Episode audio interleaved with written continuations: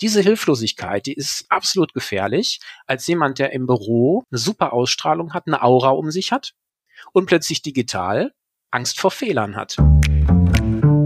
Herzlich willkommen bei Coachgeflüster, dem Podcast des Inqua Instituts für Coaching. Mein Name ist Johannes Juncker und ich spreche mit ExpertInnen zu Themen rund um berufliche Neuorientierung. Mein heutiger Gast ist Heiko Haders, Inqua Karrierecoach aus Köln. Heiko ist spezialisiert auf das Coaching von Führungskräften und solchen, die es werden wollen. Und daher ist er der perfekte Ansprechpartner für mich heute über alles rund ums Thema Führung. Wie gelingt der Weg zur Führungskraft? Worauf kommt es dabei an? Und wie sieht gute Führung aus? Ich freue mich sehr auf dieses Gespräch. Lasst uns loslegen. Hallo Johannes, äh, schöne Grüße nach Berlin. Schön, dass wir miteinander reden. Heiko, schön, dass du da bist. Vielen Dank, dass du dir die Zeit genommen hast. Ich habe mich richtig auf dieses Gespräch gefreut. Es ist mal auch ein bisschen ein anderes Thema bei Coachgeflüster. Und ich würde gerne direkt einsteigen. Die Menschen, die zu dir kommen mit dem Wunsch, Führungskraft zu werden, was motiviert die? Warum wollen die überhaupt Führungskräfte werden? Ja, es sind unterschiedliche Menschen, die zu mir kommen. Äh, die sind in unterschiedlichen Führungspositionen. Das sind Geschäftsführer, das sind äh, Vertriebsleiter, aber auch Führungskräfte ganz normal angestellt äh, in der mittleren Führungsebene. Was die wollen, ist, die wollen gute Führungskräfte sein. Die wollen ihren Job richtig gut machen. Okay, also das ist tatsächlich ein Ding für die Sache, also eine Motivation für die Sache. Also Sachen wie Status, ähm, was wäre mir zum Beispiel als erstes eingefallen, was so vielleicht ein Klischee ist, also Status oder Geld oder bessere Bezahlung, Motivation, das spielt eine untergeordnete Rolle in deiner Wahrnehmung? Untergeordnet nicht, aber das ist häufig verdeckt. Ähm, das im Vordergrund, weil ich stelle ja auch die Frage, ich stelle immer die Frage nach der Führungsmotivation. Also warum wollen Sie Führungskraft werden? Warum sind Sie Führungskraft? Ähm, und dann kommt das Klientel, also die Klienten und Klientin, auch schon ins Nachdenken. Also und man guckt dann auch ein bisschen zurück in die Geschichte. Und da gibt es ganz unterschiedliche Beweggründe. Sehr häufig wird genannt, äh, ja, etwas bewegen zu wollen der Status, der kommt relativ selten als erstes nach oben. Der ergibt sich dann meist in der Zusammenarbeit erst später. Okay, also das ist ja schon mal interessant zu hören, dass für die meisten Menschen tatsächlich ein Interesse an dieser Aufgabe, auch vielleicht an der Verantwortung, der Wunsch, etwas bewegen zu wollen, an erster Stelle steht. Hm, wie gelingt es denn jetzt dann Führungskraft zu werden? Mal angenommen, uns hören jetzt Menschen zu, die sind vielleicht am Anfang noch ihrer Karriere oder die haben die ersten Erfahrungen gemacht und sagen so, der nächste Schritt wäre jetzt eigentlich für mich mal eine Führungsrolle anzustreben. Wie würde das denn gelingen? Ich denke mal, man muss äh, an der Stelle so ein bisschen erstmal mit sich selbst äh, in Reflexion gehen und zu gucken, äh, wo habe ich denn schon geführt? Weil das Thema Führung äh, ist ein sehr, sehr, sehr spannendes Thema, aber auch ein sehr verantwortungsvolles Thema, weil derjenige, der äh, führen möchte, hat eine große Verantwortung. Die, die geführt werden, geben ja im gewissen Sinne einen Teil ihrer Autonomie auf. So und äh, dieses Wechselspiel, jemand, der Führungskraft werden will und es noch nicht ist, kennt ja die andere Seite der Medaille, nämlich seine eigene Autonomie äh, zum Teil aufzugeben und geführt werden zu wollen. Und daraus erwächst dann auch ein Anspruch meist zu sagen, wenn ich Führungskraft werde, dann möchte ich auch viele Fehler nicht machen, die mit mir gemacht worden sind. Also es beginnt wieder innen und, und nicht außen. Okay, also die, die eigene Erfahrung, wie habe ich Führung bisher erlebt? Spielt eine ganz wichtige Rolle, aber auch, wie habe ich schon geführt? Also Führung muss ja gar nicht äh, formalisiert passieren, sondern das kann ja auch zum Beispiel in einem Projekt passieren oder mit meinen äh, Kolleginnen und Kollegen. Ganz genau. Also die Führung, die kann man auch an der Stelle mal unterscheiden. Ich bin mal eingestiegen vorhin mit dem Thema Geschäftsführung, Vertriebsleiter, Führungskraft. Äh, man kann aber auch zerlegen mal äh, das Thema Führung in fachliche Führung und disziplinarische Führung. So wie das in Konzernen ja auch gelebt wird, dass ich auf der einen Seite meine disziplinarische Führungskraft habe, meinen Team, meinen äh, Abteilungsleiter, meinen Gruppenleiter, meinen Teamleiter ähm, und als fachliche Führungskraft vielleicht Projektleiter bin oder Teilprojektleiter und dort die Verantwortung erstmal für ein Thema, für ein Problem habe, aber auch in andere Rollen schlüpfen können, gleichzeitig als Projektmitarbeiter oder bei agilen Methoden dann vielleicht als Scrum Master. Also da gibt's so viel im Moment, äh, was sich ja auch anders darstellt als in der Vergangenheit.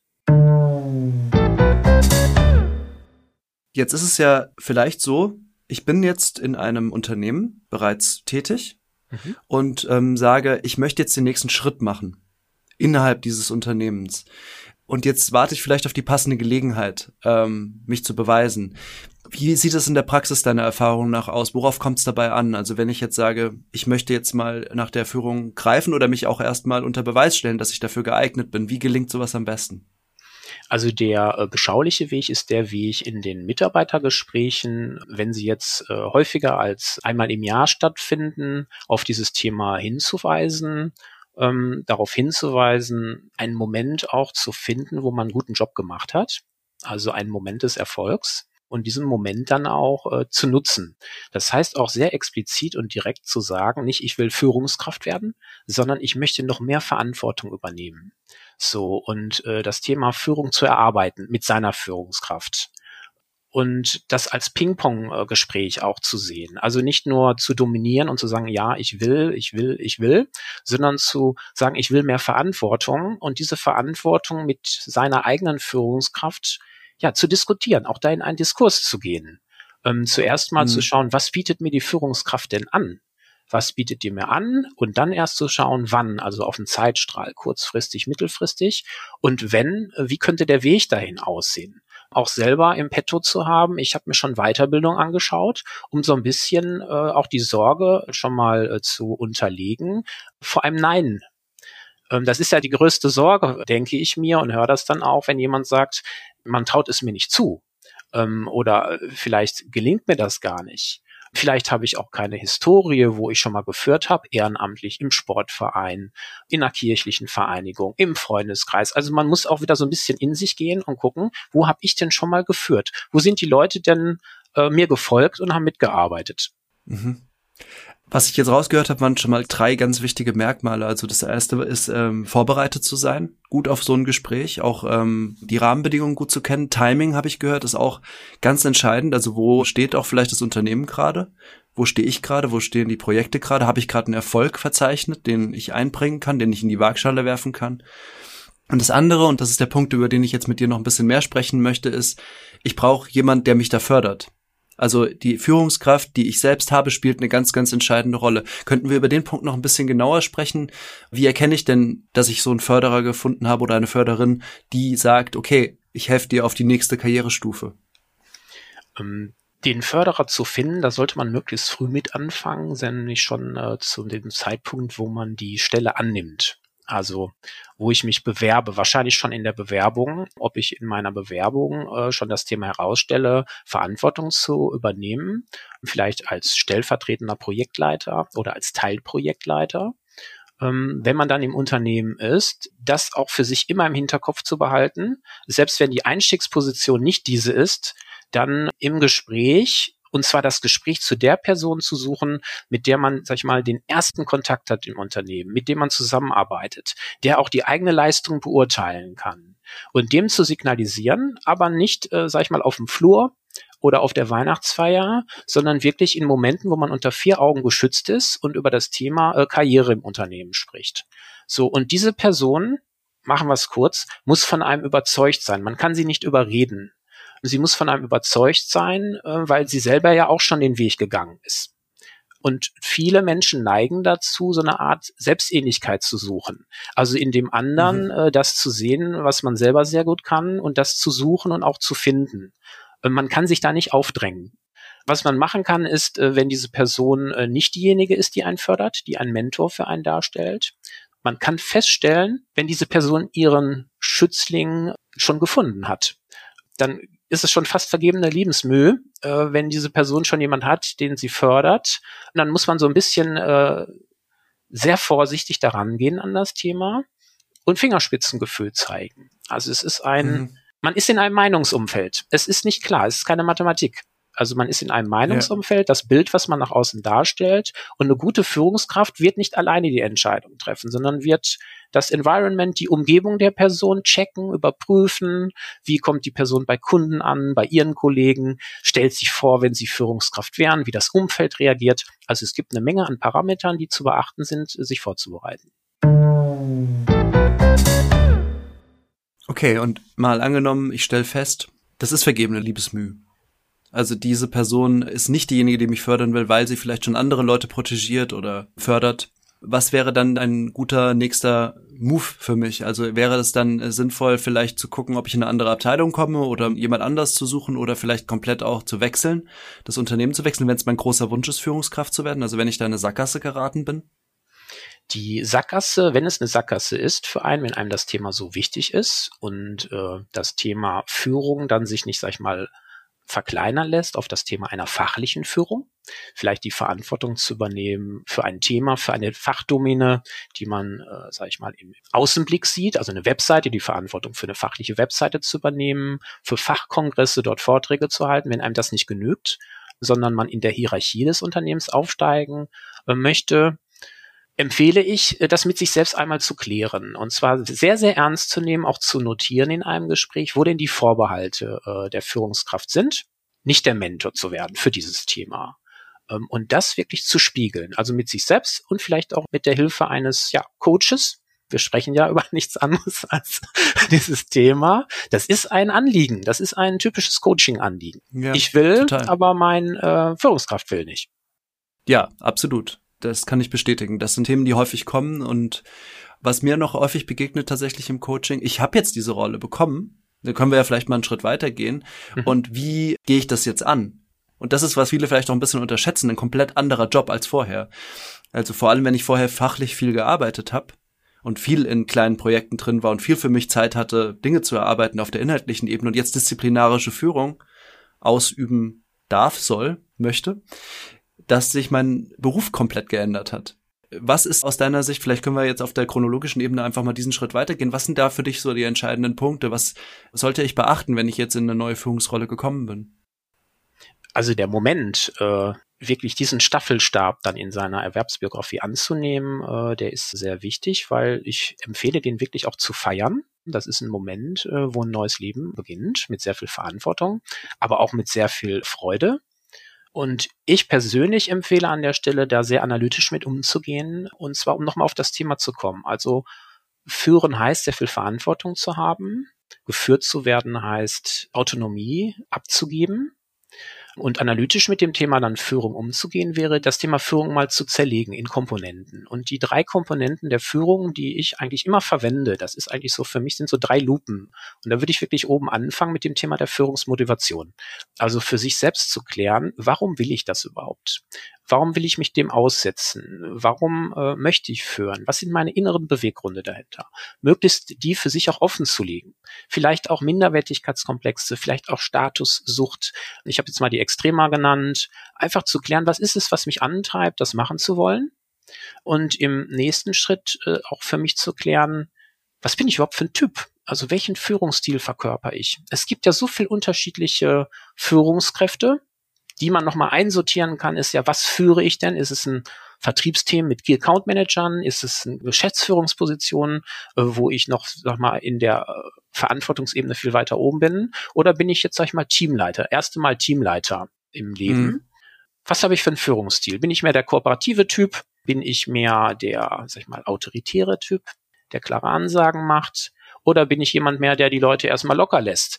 Da gibt's dann äh, auch Tools im Sinne von die Mitarbeiter quasi nach ihrem Know-how, nach ihrem Alter, nach ihrer Seniorität unterschiedlich auch zu behandeln, mir vielleicht sogar Karteikarten zu Hause zu machen zu meinen einzelnen Mitarbeitern, um genau mhm. zu sehen, was kann der richtig gut und wo ist er nicht so gut, wie so ein Fußballcoach der sagt, der ist im Sturm gut, der ist ein super Libero, ähm, der also so einen Blick für die Menschen hat und stärkenorientiert ist. Das Thema darunter ist, das ist, kann man erarbeiten. Das ist das Thema der Führungstechnik, wo es darum geht, äh, also nicht alle Team, die dabei sind, aber man kann das trainieren über Weiterbildung, man kann sich das schlau machen zum Thema Konfliktmanagement, hm. zum Thema Mitarbeitergespräche, mache ich schon Fixes, wie häufig. Ähm, da gibt's also ganz, ganz viele Themen. Was man nicht so einfach wiederum lernen kann, ist das Thema Entwicklung. Menschen zu entwickeln, weil da die hm. eigene Geisteshaltung äh, eine ganz wichtige Rolle spielt. Ich möchte gerne auf das Thema Entwicklung gerne kommen, aber vorher noch mal kurz, vielleicht hat es auch was miteinander zu tun. Ich bin sicher, es hat was miteinander zu tun. All diese Themen, die du gesagt hast, was diese Techniken angeht, hat ja alles was mit Kommunikation zu tun. Ich habe auch das Gefühl, die Hauptaufgabe einer Führungskraft ist, gelingen zu kommunizieren. Ist das auch deine Wahrnehmung und worauf kommt es da besonders an? Also was sind so die, wenn wir auf die Techniken ganz kurz gucken, so die Hauptmerkmale? Die Kommunikation äh, ist ein ganz wichtiges Merkmal. Wir kommunizieren ja immer, mhm. ähm, ob wir wollen oder nicht.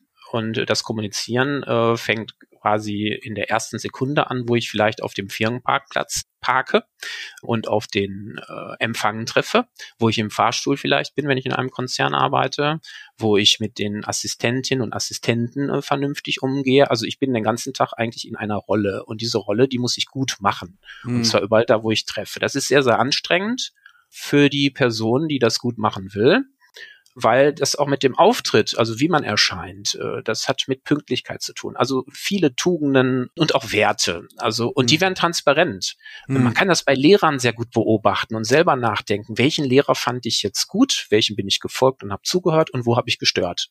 Mhm. So. Und diese Authentizität, die diese Person ausstrahlt, gepaart mit natürlich hohem Know-how, Wissen, äh, macht's aus. So, und wenn ich einen Kreis von äh, Menschen dort führen will, muss ich selbstsicher sein. Ich muss auch mal äh, Entscheidungen treffen, wo ich vorher weiß, die wird nicht gut ankommen. Also mhm. ich muss dazu stehen. Also ich nehme eine neue Rolle an, helfen kann, um jetzt mal ins zum Ergebnis da zu kommen, Biografien. Also Biografien von Führungskräften zu lesen, vielleicht sich auch die auszusuchen erstmal, die man mag, die man mhm. ja nett findet, die vielleicht ein bisschen das verkörpern, wo man sagt, da fühle ich mich angezogen. Also mit ja. der äh, kommuniziere ich quasi schon, wenn ich die sehe. Vielleicht sogar bei YouTube. Einfach mal zu schauen, wer ist denn da, der mich inspiriert. Mhm. Der Begriff, der sich mir so aufgedrängt hat in dem, was du gerade gesagt hast, ist der Begriff Klarheit. Weil ich habe mir auch gerade die Frage gestellt, als du es gesagt hast, welche Lehrer habe ich besonders respektiert? Und ich habe immer das Gefühl, ich hatte einen großen Respekt für die Lehrer und denen konnte ich gut folgen, die klar waren, die eindeutig waren und die fair waren. Wo ich das Gefühl habe, da gibt es ein Bemühen, fair zu agieren. Die beiden Merkmale würde ich jetzt zum Beispiel rausstellen, ähm, dass die eine ganz, ganz große Rolle spielen. Lass uns noch mal ein bisschen über das Thema neue Arbeitswelt sprechen, weil Führung ist ja einem Wandel unterworfen. Also das, was vielleicht noch vor 30 Jahren funktioniert hat, würde heute vielleicht teilweise noch funktionieren, aber auch nicht in jedem Kontext. Welche Rolle spielt denn Unternehmenskultur? Welche Rolle spielt solche Begriffe wie New Work oder auch ja, Kollaboration in der Arbeitswelt oder agiles Arbeiten. Muss Führung da sich entwickeln? Muss Führung sich verändern und neu denken? Wie siehst du das ganze Thema? Ich habe das mal so ein bisschen beleuchtet, auch viel gelesen zu dem Thema ähm, und natürlich auch das reflektiert, was mir meine Kunden und Kundinnen dazu sagen zutage getreten ist, sage ich mal, dieser Diskurs, dass Führung sich dort ändert äh, in der Corona-Zeit. Also mit Beginn der Pandemie, dem langsam, sage ich mal, sich zurechtruckeln, irgendwann dann digital zu arbeiten und plötzlich festzustellen, äh, dass Personen, die digital sehr affin sind, aber vorher keine Führungskräfte waren, digital sehr viel Macht haben. Das heißt, wie gehe ich mit den Themen, mit den Tools um? Wie bereit bin ich zu zeigen, hoppla, ich habe einen Fehler gemacht und weiterzumachen, nach vorne zu gehen, auch sich mal zu beschäftigen am Bildschirm mit einem Thema, bis es endlich klar ist. Und Personen, die eigentlich so durch ihre Ausstrahlung, durch ihre tiefe Stimme, durch ihre Körpergröße, durch ihre Erscheinung im Büro plötzlich dort sehr hilflos waren. Ähm, und diese Hilflosigkeit, die ist, ich sag mal nicht tödlich, aber die ist absolut gefährlich, als jemand, der im Büro eine super Ausstrahlung hat, eine Aura um sich hat und plötzlich digital Angst vor Fehlern hat. Und diese Ausstrahlung plötzlich weg ist, weil ich plötzlich im zweidimensionalen Raum bin. Und viele mhm. andere Signale, die man sonst sendet, die quasi zu einer natürlichen Führungskraft jemanden machen, wegfallen. Die werden quasi ausgeblendet digital.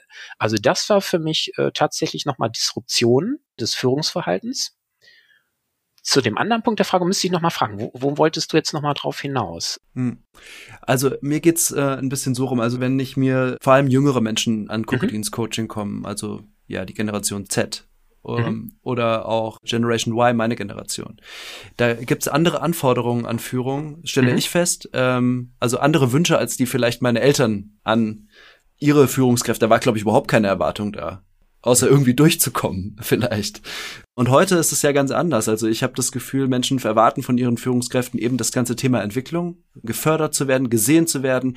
Alles, was du gesagt hast, dass die Stärken gesehen werden, dass ich gefördert werde, dass ich richtig eingesetzt werde, dass auch so in gewissermaßen, dass die Führungskraft meine Ressourcen kennt und steuert, so dass ich nicht äh, mich überarbeite, weil das Thema Burnout ist ja auch ein ganz präsentes Thema. Also da merke ich, dass durchaus ganz andere Erwartungen an Führungskräfte herangetragen werden und gerade jüngere Führungskräfte, da die das selber kennen, spüren diesen Druck selbst, das alles zu adressieren. Mhm. Und das, denke ich, ist eine Riesenherausforderung. Das war so ein bisschen der Punkt, auf den ich heraus wollte. Und da hätte ich gerne einfach deine Perspektive zu. Wie siehst du das ganze Thema? Mhm.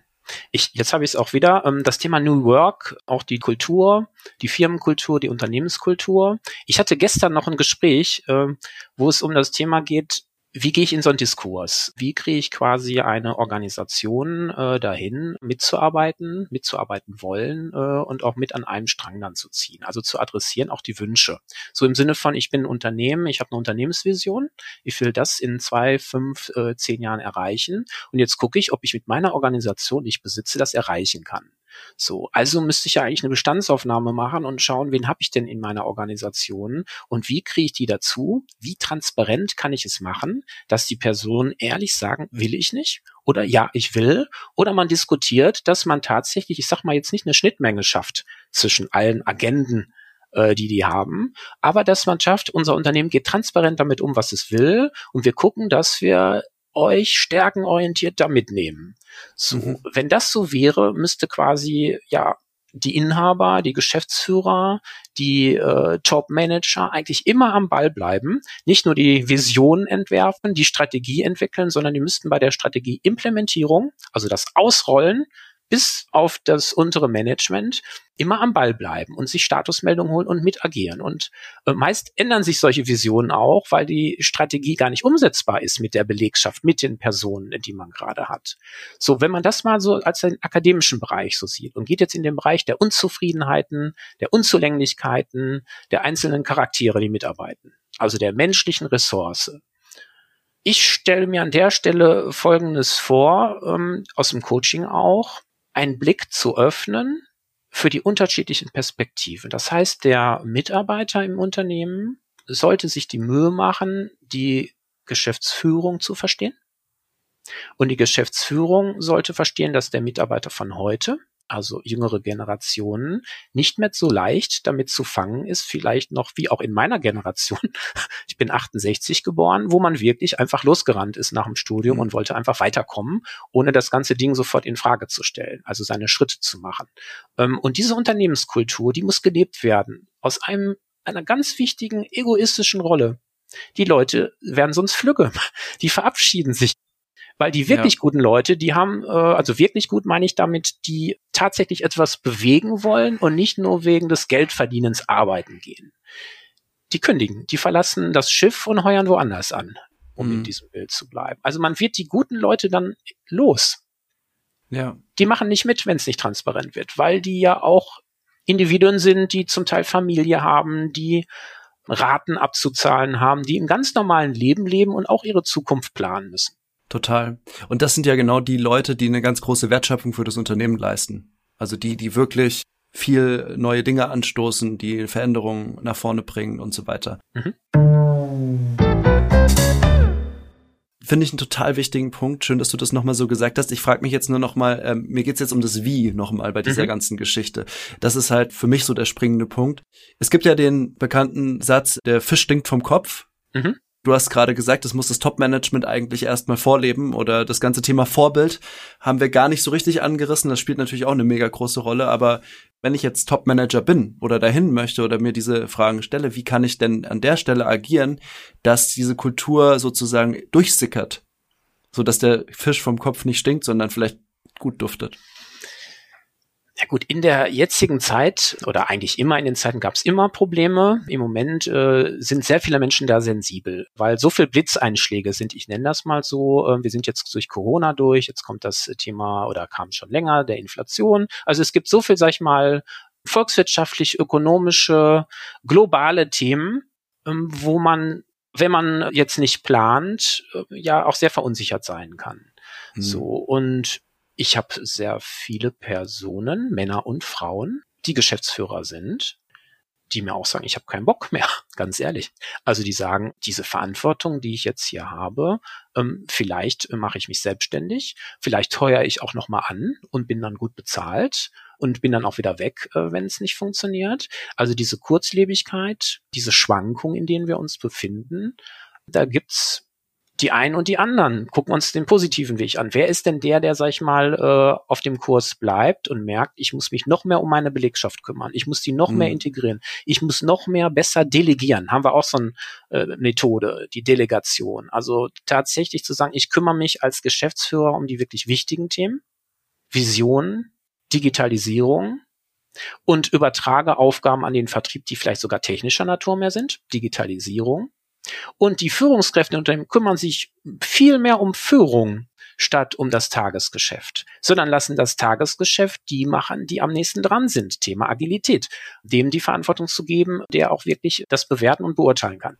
Du mhm. merkst, ich komme immer wieder von dem Thema, gehe ich immer wieder so ein bisschen weiter nach oben, mhm. weil sonst kann sich aus meiner Sicht nichts verändern. Also man kann zwar bottom-up versuchen, von unten heraus das äh, hinzubekommen, man kriegt aber da nicht das Ohr in der Regel. Ja. Wirklich. Also die, die Zwiegespräche sind das tatsächlich als Einzelindividuum das Gespräch zur Geschäftsführung, zu seiner Führungskraft zu suchen, in einem geschützten Raum zu sprechen. Nicht, mhm. wenn man zu dritt ist, dann ist die Gruppendynamik zu groß. Ja. Also das ist aus meiner Sicht, sag ich mal, der, der Weg, der für jeden gilt, mhm. unter vier Augen das Thema zu behandeln. Nicht in der Gruppe, nicht im Büro, wo die Führungskraft quasi ähm, mit mehr als zwei Augen spricht. Was ich jetzt auch noch mal höre, und das ist vielleicht ein schöner Abschluss für unser Gespräch, ähm, ist nochmal das Thema auch Empathie gegenüber Führungskräften aufzubringen. Also es hören ja vielleicht jetzt nicht nur Menschen zu, die Führungskräfte sein wollen oder werden oder sind, mhm. sondern auch die Führung erleben oder vielleicht unglücklich sind mit der Führung, die sie gerade erleben. Und du hast gerade so die aktuellen Umstände äh, beschrieben. Es ist gerade eine unsichere Zeit und viele Leute empfinden das als Krise, was gerade passiert. Auch da vielleicht nochmal ähm, die Einladung an Leute, die zuhören, gegenüber ihren Führungskräften auch Empathie zu entwickeln, zu gucken, was, was ist eigentlich die Situation, mit der die gerade umgehen müssen und auch äh, gemeinsam in Dialog zu treten. Kann ich nur unterstreichen. Ähm, nichtsdestotrotz, es gibt ja in Summe äh, nicht so viele Führungskräfte. Also das Verhältnis der Führungskräfte, sag ich mal, zu den Nicht-Führungskräften ist ja trotzdem ein kleines. Das heißt, mhm. Führungskraft zu werden, äh, ist ja, egal auf welchem Level, ein Sprung. Mhm. Und dieser Sprung ist auch keine einfache Treppe, sondern ich sag mal, die, die notwendige Voraussetzung, Führungskraft zu werden, ist, man will es. Die mhm. hinreichende Bedingung ist die, man macht den Job gut. Weil wenn man den gut macht und steigt dann weiter auf, wird vom Konstrukt her gar nicht sich so viel ändern, weil wenn man hinterher im mittleren oder im oberen Management ist, hat man darunter Organisationseinheiten. Wenn man mhm. vernünftig delegiert, spricht man dann auch wieder nur mit fünf Personen, die unter sich vielleicht jeweils 15 Personen haben. Also das Konstrukt, Führung ja. zu begreifen an der Stelle, ähm, ist der erste Schritt. Der zweite Schritt ist, seinen Job richtig gut zu machen, um weiter hochzukommen. Ja. Und da habe ich das Gefühl, wenn ich nochmal meine persönliche Erfahrung aus dem Coaching mit reinbringen kann, dass gerade die Leute, die auf der unteren oder mittleren Ebene im Management sind, dass die teilweise den härtesten Job haben. Mhm. Weil dann gehst du ja eigentlich gerade am Anfang, wenn du jetzt mal hierarchisch dir so eine eine hierarchisch strukturiertes Unternehmen vorstellst, am Anfang durch die härteste Schule, weil da hast du den Druck von oben und von unten. Du hast den ganz direkten Kontakt zu den Leuten, Du bist vielleicht aus dem Team selbst aufgestiegen in eine Führungsrolle, was dann auch manchmal mit Schwierigkeiten einhergehen kann.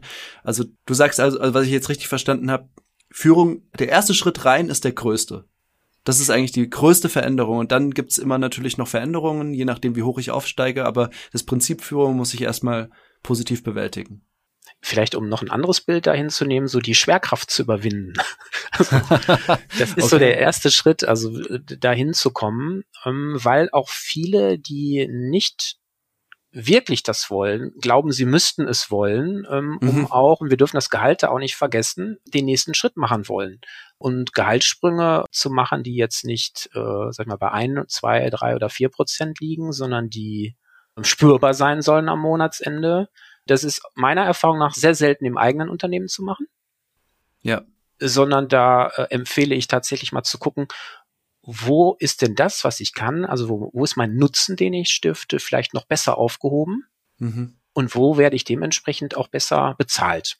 Und die Bezahlung, ja. die sehe ich da ähm, schon wichtig in den ersten Berufsjahren, darauf zu achten, dass man auch vernünftig bezahlt wird und nicht rein äh, idealistisch dort unterwegs ist. Also das wäre so hm. mein Tipp an der Stelle. Ja, total. Also würde ich auch nochmal unterstreichen, vor allem weil sonst auch irgendwann so eine Resignation eintreten kann. Wenn ich jetzt ganz, ganz viel leiste und eben nicht angemessen bezahlt werde, dann fühle ich mich, also Bezahlung ist ja auch eine Form der Wertschätzung. Wenn sich äh, junge Führungskräfte aufreiben und irgendwann den Sinn komplett verlieren in dem, was sie tun, weil sie eben auch nicht angemessen bezahlt sind. Also das kann ich nur unterstreichen, dass es zumindest eine Rolle spielen sollte. Mhm. Ist ein vielleicht ein guter Schlusspunkt. Heiko, haben wir irgendwas Wichtiges vergessen zum Thema Führung, was wir hätten adressieren sollen, was nicht zur Sprache gekommen ist, was du gerne abschließend noch adressieren möchtest? Ich müsste ein bisschen ausholen, weil ich auch immer inspiriert bin durch die Gespräche mhm. mit Klienten und Klientinnen, die sich da auch auf den Weg machen. Und es gibt auch viele Anbieter, die bestimmte Themen adressieren. Auf der einen Seite St. Gallen als ein Managementinstitut, sag ich mal, auf der anderen Seite Agilere. Ich glaube, das Thema äh, Agilität bleibt weiterhin ein Hype mhm. weil dort händeringend Leute gesucht werden. Und wenn man Führungskraft werden will und ist fachlich äh, sehr gut und ist sich noch nicht sicher, ob man äh, tatsächlich disziplinarische Führungskraft werden kann, empfehle ich das als Projektleiter fachlich zu machen und sich da die neuesten Methoden, die aus der Softwareindustrie kommen, Scrum, Agilität, da wirklich fit zu sein und sich quasi fachlich hinterzuführen. Mhm. So dass jemand, dem man das erstmal gar nicht zugetraut hat, merkt, Mensch, der hat so einen Drive, der macht solche Moves, die Leute folgen ihm, obwohl er selbst vielleicht ein introvertierter Mensch ist. Mhm. Trotzdem Führungskraft werden zu können. Das wäre so mein Abschluss. Sehr schön. Ich möchte gerne noch einen kleinen Hinweis mitgeben für die, die jetzt bis hierhin zugehört haben und sich weiterhin äh, sagen, ich möchte mich noch vertiefend mit diesem Thema beschäftigen.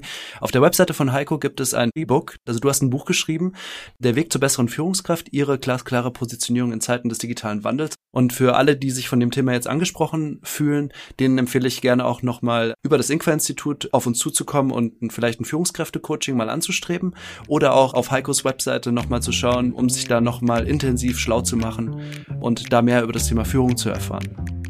Heiko, ich danke dir ganz herzlich, dass du dir die Zeit genommen hast. Ich fand das Gespräch total spannend, für mich persönlich auch und konnte sehr viel dazulernen. Vielen Dank für deine Zeit und für deine Expertise. Vielen Dank, Johannes. Mir hat es richtig Spaß gemacht. Dir hat diese Folge gefallen? Dann würde ich mich sehr freuen, wenn du dir die Zeit nimmst, Coachgeflüster auf der Podcast-Plattform deiner Wahl zu bewerten und weiterzuempfehlen. Wenn du deine Podcast auf Apple Podcasts hörst, kannst du sogar eine Rezension schreiben. Das hilft uns, mehr Menschen zu erreichen. Wenn du dir die Zeit nimmst, ganz herzlichen Dank dafür. Du findest uns auch auf LinkedIn, Instagram, Facebook und natürlich auf inqua-institut.de slash podcast. Coachgeflüster ist eine Produktion des Inqua Instituts für Coaching in Zusammenarbeit mit Studio News and Arts. Produktion und Redaktion Judith Jensen und Johannes Juncker, Musik Jonathan Boyle.